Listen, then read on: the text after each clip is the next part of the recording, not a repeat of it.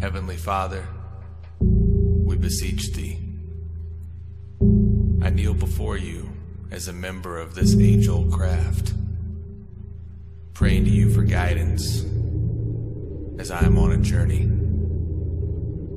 A journey for more light, but more especially, light that has been lost, forgotten, or hidden among the ages gone by. The light that connects us with our very meaning and informs us of our purpose. Light locked deep within our past, beyond lips that no longer speak, and paths forgotten, no longer traveled. Aid me in my pursuit, Lord, for historical light.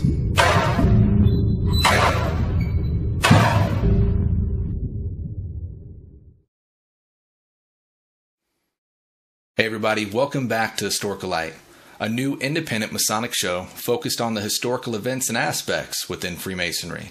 I'm your host, Brother Alex Powers, and I want to thank you for joining us again on our quest for historical light.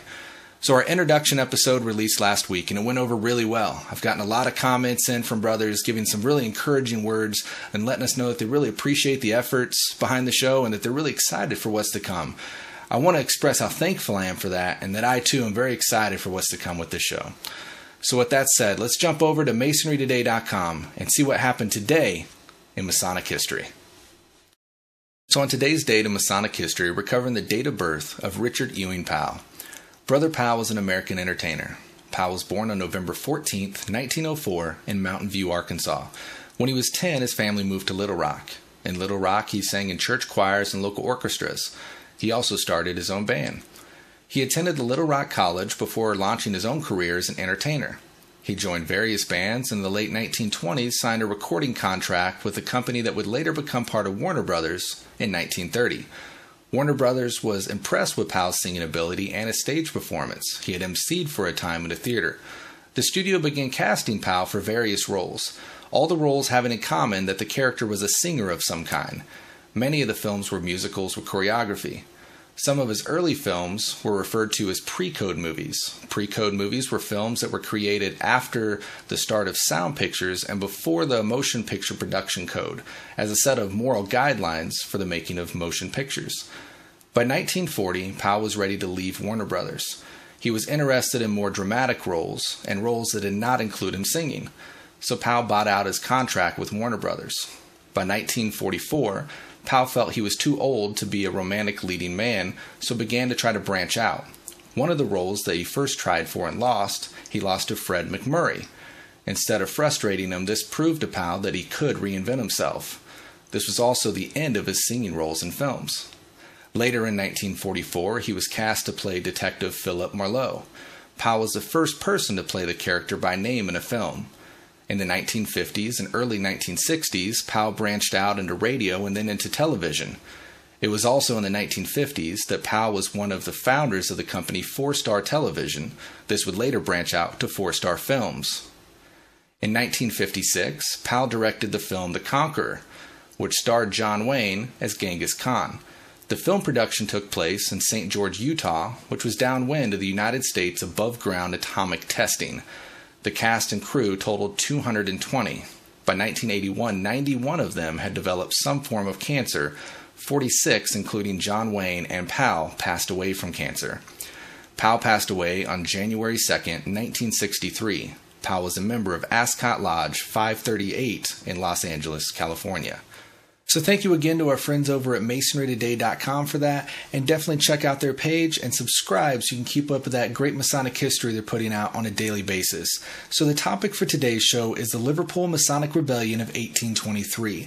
We're extremely grateful to have had the chance to interview an expert on the subject, Dr. and brother David Harrison, who is from Liverpool, has done an amazing amount of research and even written a great book on it. So before we go in, a little disclaimer, with this being our very first interview, we did happen to run into some audio audio issues. You can still hear everything fine, but we had some background pop or background noise pop up. We think we got that taken care of, so it shouldn't be an issue in any further episodes. Just ask that you give us a little slack on this one, and we'll definitely get better as time goes on. With that said, I hope you enjoyed today's interview. Hey everybody, welcome back to Historical Light. Uh, we're pleased to have our guest today, Doctor and Brother David Harrison. Brother David, I'm going to hand it over to you if you don't mind introducing yourself and telling us a little bit about your background. Thank you, Alex. Um, yeah, my name is Dr. David Harrison, and um, I've been a Freemason for nearly 20 years uh, under the United Grand Lodge of England, and I uh, did a PhD, which I um, successfully defended back in 2008 that was on the history of Freemasonry, history of English Freemasonry, and that became my first book with Lewis Masonic called The Genesis of Freemasonry.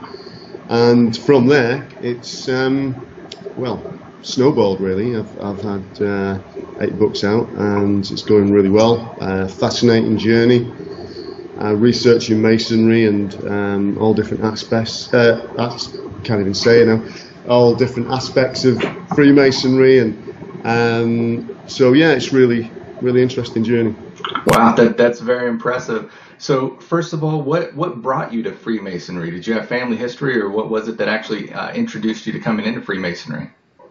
Um, yeah, I was. Uh, um, I, well, I later discovered that I had uh, a great great great grandfather who was a Freemason um, in the same lodge that I'm in now, which is which is quite strange. I only actually discovered that when, when I just became a Freemason, and um, that was back in uh, 1998.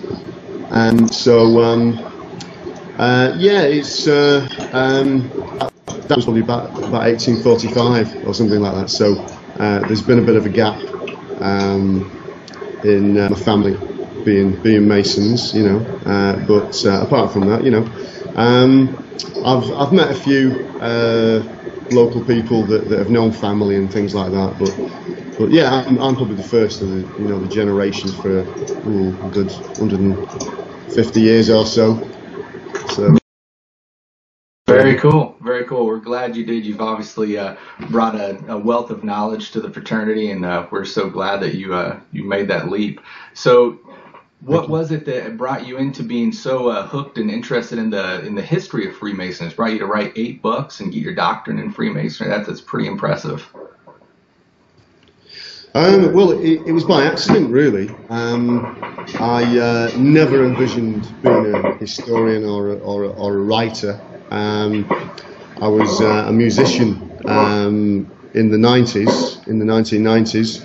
Uh, I, I, was in a band, and, and that, that, that was my uh, creative streak, really. Um, and uh, at the same time, I'd, I'd, gone to university and I'd done history. And uh, when, when the band collapsed, if you like, fell, fell apart, I, I just carried on with, with, with the history and, and um, I wanted to be an archaeologist, so I tried my hand at archaeology. And that was very, very badly paid, really, so I kind of moved on from there and I thought, well, I'll become a teacher, I'll become a lecturer. So um, I did an MA, and uh, I was successful at the MA, and the University of Liverpool asked me to do PhD, and I thought, oh, that's, that's, okay, I'll do that. Um, and they want some, they wanted something that was uh, new and uh, cutting edge, really. You know, as all PhDs are. Um, and at the, at the same time, I, I just joined Freemasonry, and uh, I suggested about the history of Freemasonry, and, and they said, "That's great, it's fantastic. Yeah, we've never had that before." So that that's how it started, really, and um, um, that that was in the year 2000 when I, when I started the PhD. Um, did it part time, and uh, I, I, was a, a, teacher and a lecturer um, at the same time, and um, passed that in uh, 2008. So uh, I finally got the PhD then. So that, that opened a new career really. All right, very cool. Well, that that is uh, definitely a great feat. Uh, you coming out with eight books. One of those books has a subject matter of what we're going to be discussing tonight with the Masonic Rebellion of 1823. Uh, brother, if you wouldn't mind, tell us a little bit about uh, that matter. Um, yeah, the Liverpool Masonic Rebellion of 1823. It was a reaction against the uh, Union um, of 1813, where the uh, the ancients and the moderns had been brought together. Um, English Freemasonry was supposedly healed, if you like. Um, uh, this obviously caused a bit of a uh, reaction against some die-hard lodges, um, you know, that, that were used to doing it their own way, their, their own particular way. Because uh, one of the things that was brought in by, by the Union was uh, the, the, the, Duke of Sussex, who was the Grand Master of the time. He um, was quite stern in his opinions, and um, um, he wanted it um, uniform, really. You know, the uh, the ritual to be standardised. The administration was was going to be changed.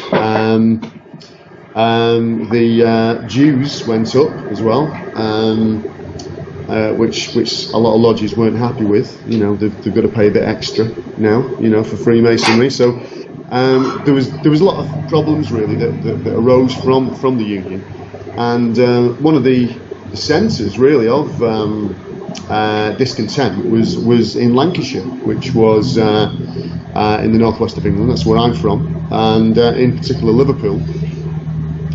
And um, uh, Lancashire at the time was the industrial heartland of England, and that's where all the cotton mills were, all the um, you know the majority of the mines, if you like, you know the, um, the coal mines. Um, there was um, Liverpool was, was one of the main ports that uh, imported cotton from from uh, the southern states, and, and that cotton obviously went to the textile mills of, of uh, Manchester and, and, Warrington, and Wigan, Rochdale, places like that.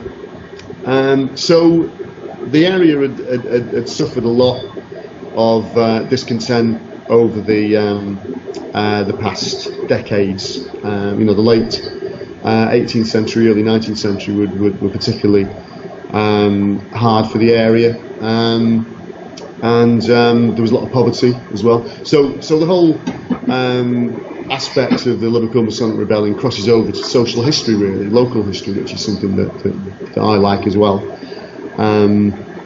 And uh, in in Liverpool, there was um, a Mason called Michael Alexander Gage, and he, he really instigated the rebellion. He, he was uh, the firebrand, if you like, and he, he was complaining about all, all kinds of things, uh, really. Um, one of one of the main things as well was was that the uh, the Royal Arch, which which was classed as a fourth degree by by the ancients, um, was was now kind of declassified, if you like, to to become um, the completion of the third.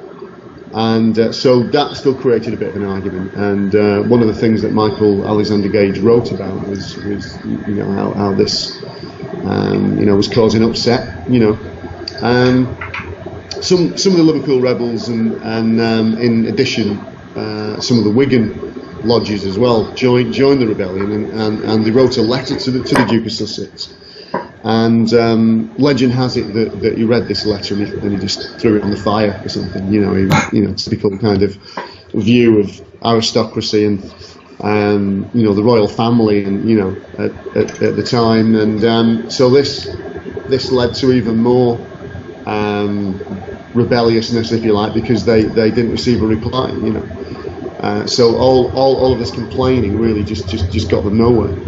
Um, so there was there was all kinds of things uh, going on in Liverpool. There was there was um, uh, Michael Alexander Gage and, and, his and his cohorts were um, were suspended, um, and so that didn't help either. And uh, a lot of lodges supported him. You know, they thought it was outrageous that, that he'd been suspended. You know, for, for you know no main apparent reason apart from just complaining. You know. So eventually things things got, got worse and worse. Um, and in 1823, um, they uh, created um, the ancient Grand Lodge again.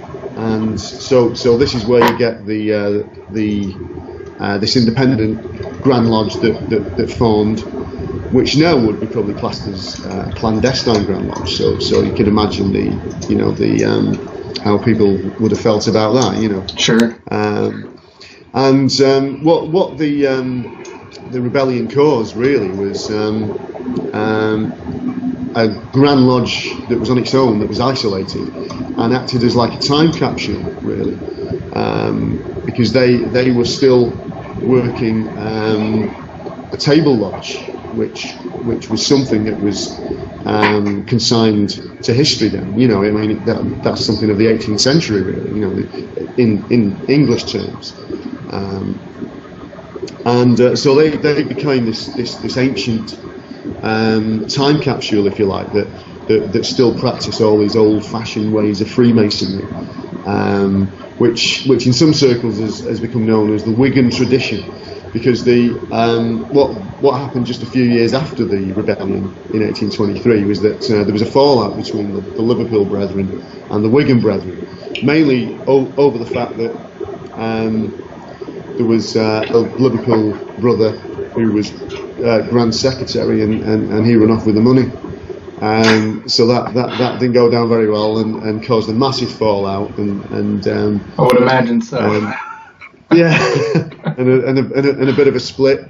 So basically, the, the, the Grand Lodge moved to Wigan, and uh, put, like on a permanent basis, and so it, it continued to meet in Wigan till till 1913. So so it can be said that the rebellion really lasted 90 years, you know, from 1823 to 1913. And um, one of one of the difficulties um, I had with the with the book really was with, was convincing the publisher that um, it, it, wasn't just about local history. Um, there was there was more of an international interest in this because it, it reflects how um, the union really wasn't just a simple um, ha- harmonious event, you know, where, where in 1813 ancients and moderns came together and life was all harmony and and, and it wasn't like that at all. You know, there was there was a lot of lodges in, in various parts of the country as well that, that didn't like uh, the new ideas that, that, that, that were coming through, and especially the ritual changes and the administrational changes.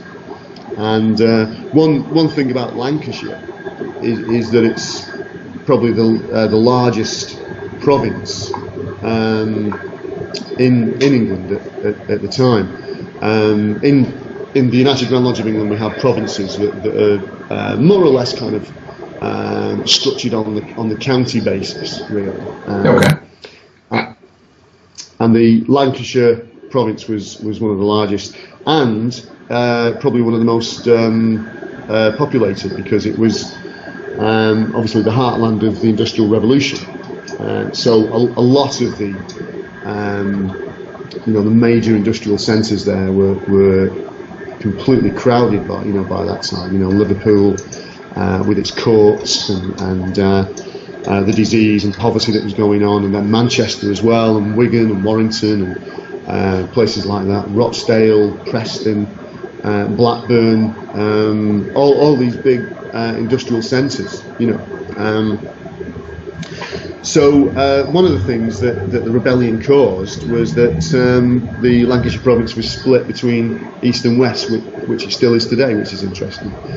And uh, the United Grand Lodge of England kind of backed off the uh, the enforcement of, of ritual, you know, and, and uh, allowed the lodges to do to do it their their own particular way, as long as it stayed within the framework of, of the United Grand Lodge of England. So, so you get all these wonderful styles of ritual that, that some of them still still exist in, in, in England, like the Bottomley ritual, which is um, associated with Liverpool, uh, Liverpool masonry, and um, the Humber usage, uh, the Humber use, which, which is over in um, the um, the northeast in Hull.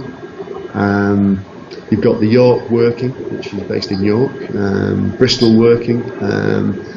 Uh, you've got all kinds of weird and wonderful little rituals. You know, there's um, oh, there's local. You know, I could be here all night just reeling them all off. You know. Oh, but, definitely. Um, oh, definitely. And yeah, I've, I've, actually so, came through a few uh, few of those rituals, and yeah, they're they're almost like lost rites to a degree because you don't see them much today, and you go through them, and there's there's so much right. history in there. It's it's very cool to kind of bring those back to life.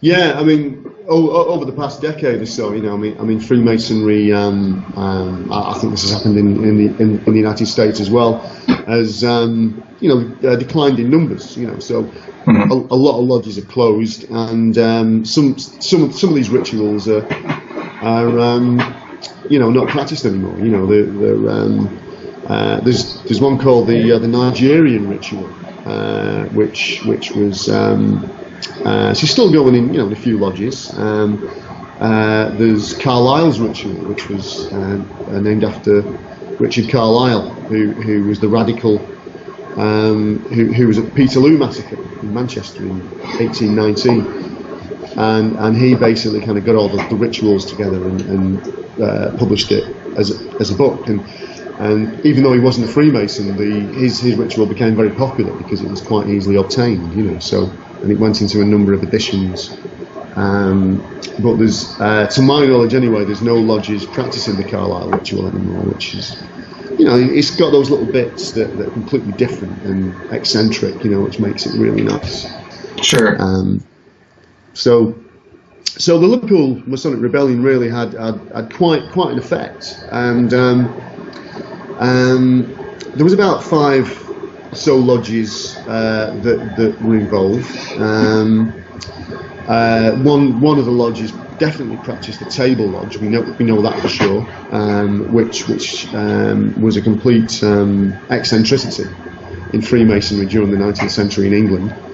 Um, and there was one particular lodge uh, that actually met outside. They they met under a bridge by by a canal in Wigan, and um, the reason for that was I think that they. Um, they, they were meeting in an inn that, that was by by the bridge, and they hadn't paid their you know the fees to the landlord, you know the rent to the landlord. So so basically threw threw, threw them out, and they started meeting under a bridge, which is completely bizarre. And apparently they had they had two um, tilers, one, one at either end of the bridge, you know, underneath the bridge, so no one could walk past. Um, that is so very cool. Absolutely bizarre. Yeah, you know, and, and again, that that to my knowledge is is one of the um, the only uh, English lodges that, that actually worked outside. You know, um, and I know I know you get a few lodges in America that, that, that, that work that do work outside. You know, because obviously the weather's could be nicer there, and you know, um, over here we get rain all the time, you know. So yeah, sure. No well, you work with what you got, right? this is it. And under a bridge when it's raining, why not? You know. There you go. Well, with the uh, with the differences between the ancient and modern lodges, what would you say was the main differences between the two that would bring them to actually come to a rebellion with their uh, their decisions? Um, there, there, was a lot of differences, really. There was um, one of the main ones was, was the Royal Arch. The um, the ancients um, saw that as a as a separate degree, a fourth degree, really, mm-hmm. Where where the moderns only saw it as like a completion of the third, and and, and, and this was a was a big argument, really. You know, there was there was, there was a big big difference there. Um, there was all there was all kinds of different um, uh, ways of of uh, practicing the administration, for example, like the ancient lodges. Um, uh, they they could have uh, a warrant, and uh, and then you know they could they could move move around with that warrant. You know, so like like for example, there was there was a lodge in Stockport um, called the Lodge of St John. Um, that had been working in, in Yorkshire over the border for a while and, and kind of come back and um, you know, so and, and that, that that had moved around um, and, and modern lodges didn't really tend to do that um, they they stayed stayed where they were. You know? Right. Uh, so so there was there was different practices, um, and the ritual obviously um, was uh, different back then. I mean, you know, you get even today in England, you know, it's probably the same in the United States where you know you go to different lodges and this is the way that we do it. You know, um, back then it was probably a bit more, um, well, kind of a bit more worse than that. You know, definitely. It, it, yeah, and, was, that was one of the things that threw me off coming into masonry. Kind of the, the interpretation of it I had is everybody has always used the same ritual word by word by word, and I'm saying the same words that George Washington did, for example. And then uh, the first yeah. time I got to travel was just, you know, I'm in Kansas. Uh, Missouri is just not too far from me. I visited a lodge just in Missouri. It's under a different Grand Lodge. And the difference is not huge, but just enough. You're like, whoa, what? That that's different. Yeah. So yeah, and I can totally understand. That's right. That's right. I mean, like a table lodge, for example. Um, I mean, we know that the, the Lodge of Sincerity, which which was the main lodge in the Wigan Grand Lodge, which which became uh, which, which, kind of developed from from the Liverpool Masonic Rebellion. Uh, they, they, they were practicing this this table lodge because we've got a painting of it, and uh, uh, it's completely bizarre to look at it. You know, they, they, they used to work around the lodge, uh, work work around the table. You know, um, so um, um, it, it, it, to comprehend that that kind of thing, you know, it's it's it's, it's quite bizarre. And there was all kinds of other things as well. There was there was you know slightly different symbolism and and um, uh, of course when when the union happened, uh, a, a, lot of the symbolism changed anyway. You know, there was um, like, like for example, in, in my lodge now, which is called the Lodge of Lights, which is um, which meets in Warrington, very old lodge, 250 years old this this, this year. Um, they they still use for the deacons um, uh, the uh, the jewel uh, is uh, Mercury uh, with uh, caduceus, you know the the rod oh, wow. with the with the snake, and um, they they're still allowed to use that because they they were formed before the union. Any any lodge that was founded af- after the union um, have to wear a dove. Um, so uh, there's a you know there's, there's there's slight little differences like that. So so you can imagine you know people in lodges at the time thinking, oh, I can't believe this. You know how how dare they tell us that, that we can't use one of them? You know how dare, sure. you know. And this this is how it works. You know so. Um, and, and the thing with Michael Alexander Gage, who, who was the leading firebrand of, of, of the, the rebellion, he his his writings. There's a lot of his writings that that, that survive. He was, he was a very very intelligent man, uh, a beautiful letter writer. You know, I mean, his, his handwriting is beautiful, um, and um, he he he was into all all kinds of things. You know, he he, he was. Uh, um, uh, in, into um, you know kind of uh, scientific things and and uh, he was a map maker, uh, a cartographer. Um, really? And he, and he and he and he designed drew this beautiful map of Liverpool as as Liverpool was developing in the 1830s, and it's very very intricate. And even even today, you know, um, in auction, you know, it, it, it uh, original copy fetches thousands. You know, uh, it's a beautiful uh, work, work work of art. Um, but he's, he comes across in his writings as a very aggressive, um, almost kind of um, I don't don't use the word nasty, but very aggressive, and you know, you can imagine him standing up and being very um, um, quite violent in a way. You know, he, I, I, get this image of him where he's quite a bit of a bully, I think. Right. And he'd stand up and he'd and he'd you know tell people what he thought. You know. Um, and uh, that, that, that comes across in his writings a lot. Um, in fact, later on, he, he left Freemasonry uh, in the 1840s. He, he effectively re- he rebelled against the rebels um, in the 1840s because he completely disagreed with the way the Wigan Grand Lodge was going. Um, and and they, they'd renumbered lodges, and they became like lodge number one, two, three, four, you know, this, this kind of thing. And, and he believed that um, the old numbers uh, should should have been kept. So something trivial like that really set him off, you know.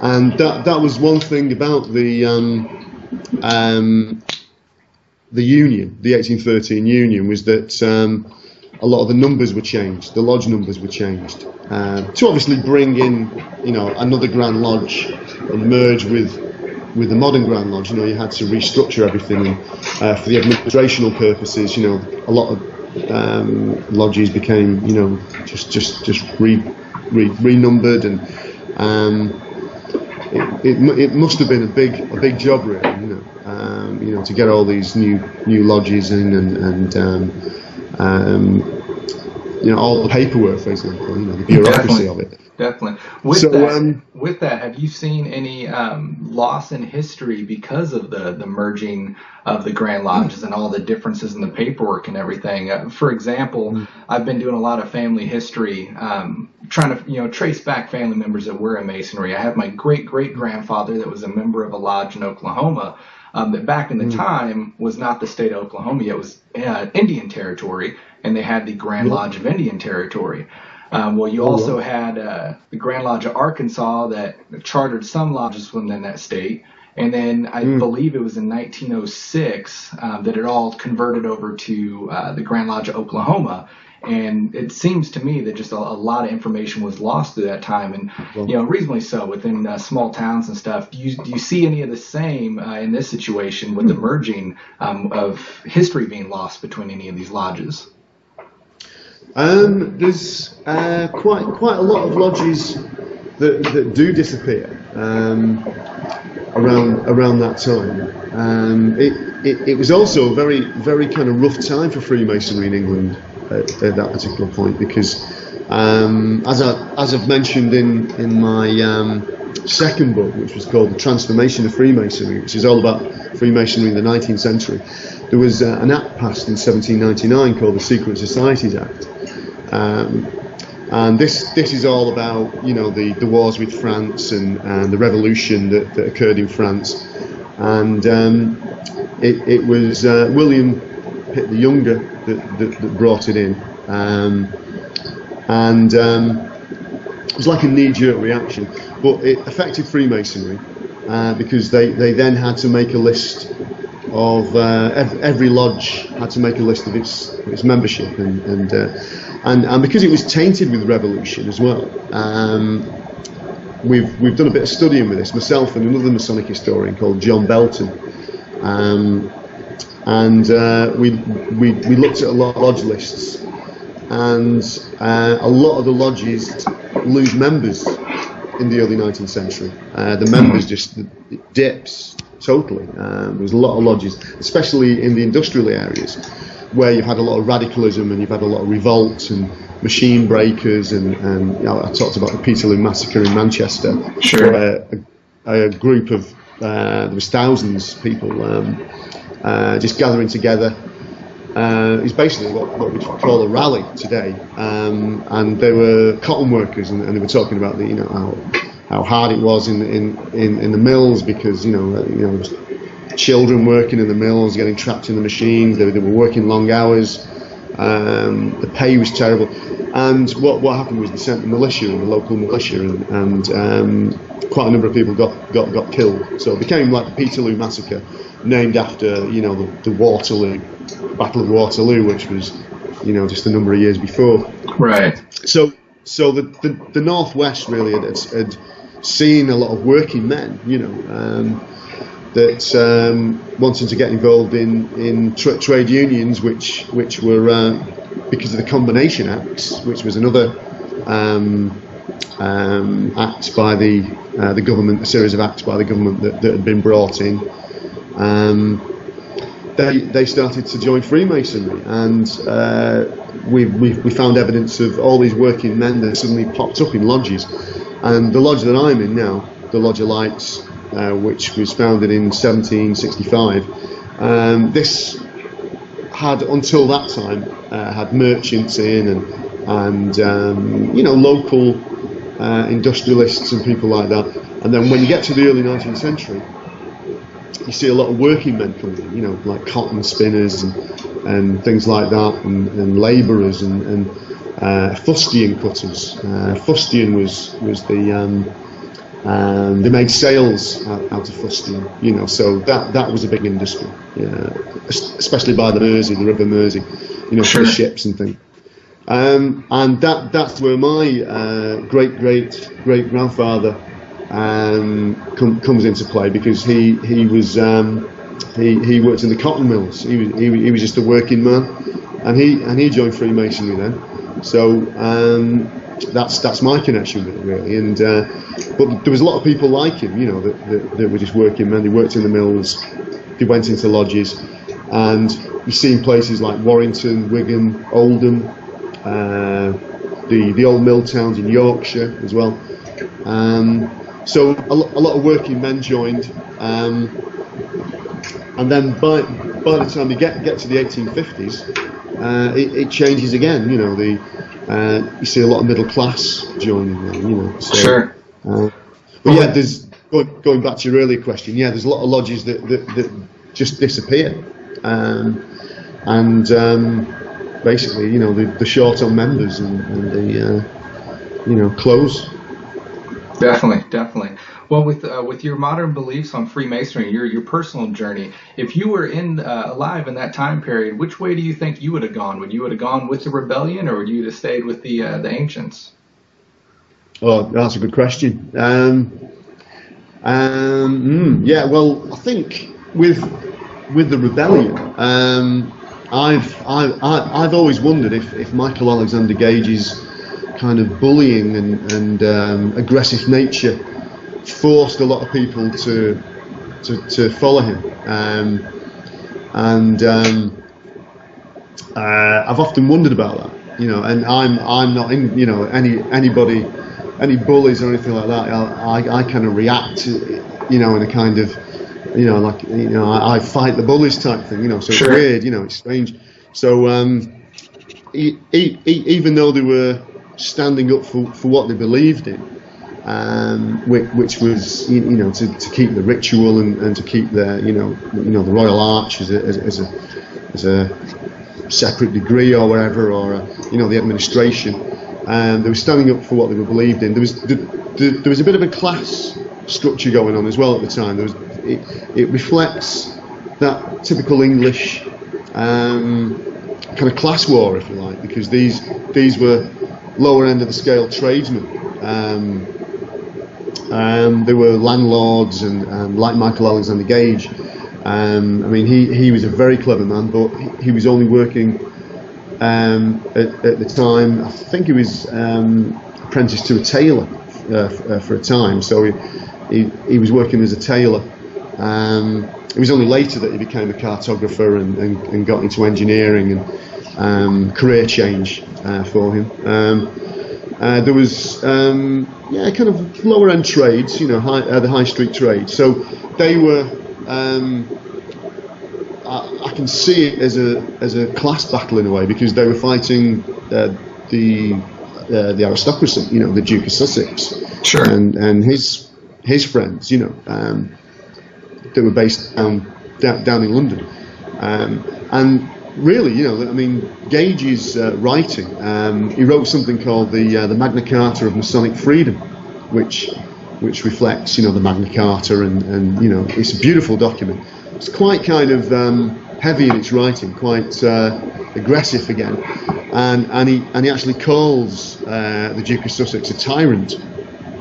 Um, and that that's strong, strong word, really. You know, considering that you've just had the you know the American Revolution and, and the, the French Revolution, you know, and and um, there was all these kind of radicals going on in um, working class areas. Uh, sure. So I think on, on, on one hand, I would have liked to have been, you know, a rebel and and uh, fought, fought against that kind of class, the class issues, and and uh, stood up for my rights. But I can also see Michael Alexander Gage has, has been a bit of a bully and being a bit of a touchy kind of person. You know, you, have got to do it his way. You know, and, and there's no other. You know, right. And uh, I think I would have. I wouldn't have been comfortable with that maybe. So, and and and indeed there were a few rebels that kind of drifted away from him quite quite early on. Um, uh, they they kind of backed out at, at, the last minute. There was there was a guy called James Broadhurst um, who who fought with um, uh, Nelson. He, he, he, was on a, a, flagship, Nelson's flagship, and um, he came back to Liverpool after fighting with Nelson. Um, obviously, he was, he was, treated as a bit of a hero because of his connection with Nelson, um, and um, he um, was a watchmaker in Liverpool. Uh, and he was well into the rebellion at the early stages. He, he, he was at the majority of the meetings. He was he was there with with uh, Gage and uh, the rest of the characters. Yet when they um, set up the Grand Lodge in 1823, he wasn't there, he, and he, really? he um, yeah, and he and he and he apologised to the United Grand Lodge a year later. Um, so he went back to the United Grand Lodge. So there were there were a few like that, and I think you know I, I would have liked to have stood up for my rights and stood up you know for what I believed in. But then again, maybe Gage was a bit too much of a strong character, and um, firebrand, you know. Um, so I'm, i might have edged my bets, really. I don't know. Sure, very persuasive fellow, it seems. Mm. So, awesome. but I mean, it's an interesting time, though. You know, very, very interesting. Um, crosses over to social history and and um, and and also on a on a on a bigger um, stage. You know, on a on on the on the world Masonic stage, if you like. Um, it, it, it also shows that that sometimes Freemasons don't get on as well, and there are you know problems and you know there's trouble and disagreements and it's not all about brotherly love.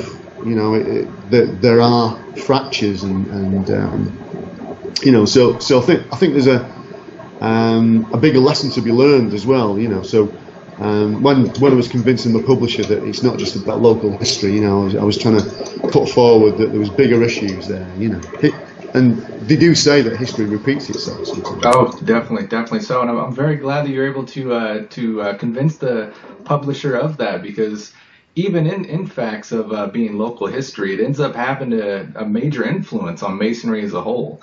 So I, I mm. think it's a it's a wealth of knowledge, and uh, we're definitely all very grateful that you took the time to resource this material into the wonderful book that you did. So thank you so much for that.